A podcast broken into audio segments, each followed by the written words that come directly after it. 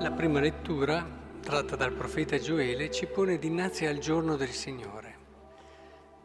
Ahimè, questo giorno del Signore, giorno di tenebre e di oscurità, giorno di nube e di caligine.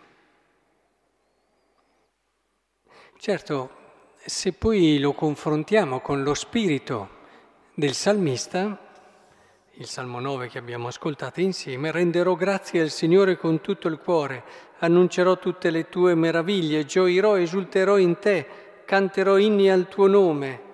Hai minacciato e sterminato il malvagio, il loro nome è cancellato in eterno. Si nota che però questo giorno del Signore non spaventa il giusto. E se rileggete con calma Gioele, si crea veramente uno scenario terribile, uno scenario tenebroso. Eppure Eppure il giusto, e cercheremo di capire stasera cosa voglia dire essere giusti, e non è spaventato. Ma perché? Perché si ritiene appunto giusto? No, questo è l'errore. Nel momento in cui noi ci diciamo ah, a me non spaventa il giorno del Signore perché io mi sono comportato bene, ho fatto tutte le cose che dovevo fare. No. Ecco, il giorno del Signore ti sorprenderà in questo senso e non sarà una cosa piacevole come tu te la immagini. In che cosa una persona è realmente giusta?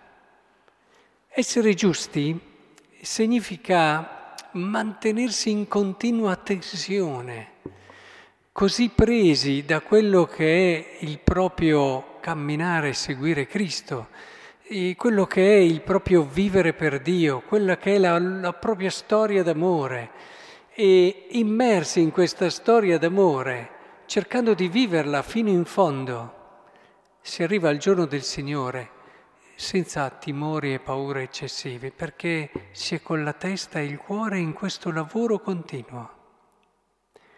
È importante questo aspetto, quando c'è impegno, quando c'è sequela, quando c'è movimento continuo interiore, non c'è spazio per paure, ma c'è solo spazio per la fiducia. La fiducia nel Signore, quindi non tanto la fiducia nelle nostre opere. Arriva il giorno del Signore e abbiamo un bel un bel elenco di cose da presentare a Dio che ci dice guarda Signore tutte le cose che ho fatto. Ricordate cosa ha detto Gesù del fariseo che faceva così? Si metteva lì davanti a tutti e pregando il Signore diceva Signore ti ringrazio che non mi hai fatto come tutti gli altri uomini, ho fatto questo, faccio quello, faccio quello. Eh, secondo voi al giorno del Signore potremo vantarci delle cose che abbiamo fatto? Potremmo essere tranquilli per le cose che abbiamo fatto? Certo che no. Arriveremo al giorno del Signore se invece viviamo nel modo corretto, in questo continuo movimento, in questa tensione, a stare con Lui, a seguirlo, a conoscerlo, a non preoccuparci tanto perché si ama. Quando c'è amore, diceva Agostino, non c'è timore, ma perché si è occupati a migliorarsi sempre, a non scoraggiarsi dopo le proprie cadute, a rialzarsi immediatamente, a ripartire, perché quello che ci interessa è stare con il Signore, stare con Lui.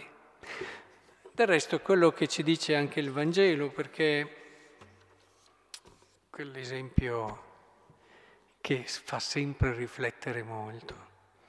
Quando lo spirito impuro esce dall'uomo, dice Gesù, si aggira per luoghi deserti cercando sollievo e non trovandone dice ritornerò nella mia casa da cui sono uscito.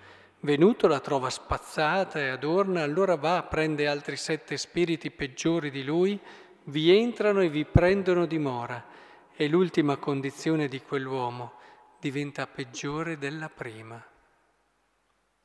Hmm. Questo accade nel momento in cui ci fermiamo, nel momento in cui ci sentiamo giusti, nel momento in cui diciamo mi sono comportato bene, è il momento in cui apriamo il nostro cuore a diventare peggiore della situazione precedente. Non bisogna mai, mai fermarsi nel cammino interiore, nel cammino di fede. Ci riposeremo in paradiso, diceva Don Bosco, ed è proprio così. Dovremo in questo mantenere sempre quella tensione, quel lavoro che ci permette di arrivare al giorno del Signore ritrovandoci a casa. Ecco, questa è l'esperienza bella dei servi fedeli arrivare al giorno del Signore senza timori, senza paure, come invece purtroppo anche nella sorpresa eh, succederà a chi non ha vissuto in questo spirito, ma arrivare al giorno del Signore sentendosi a casa.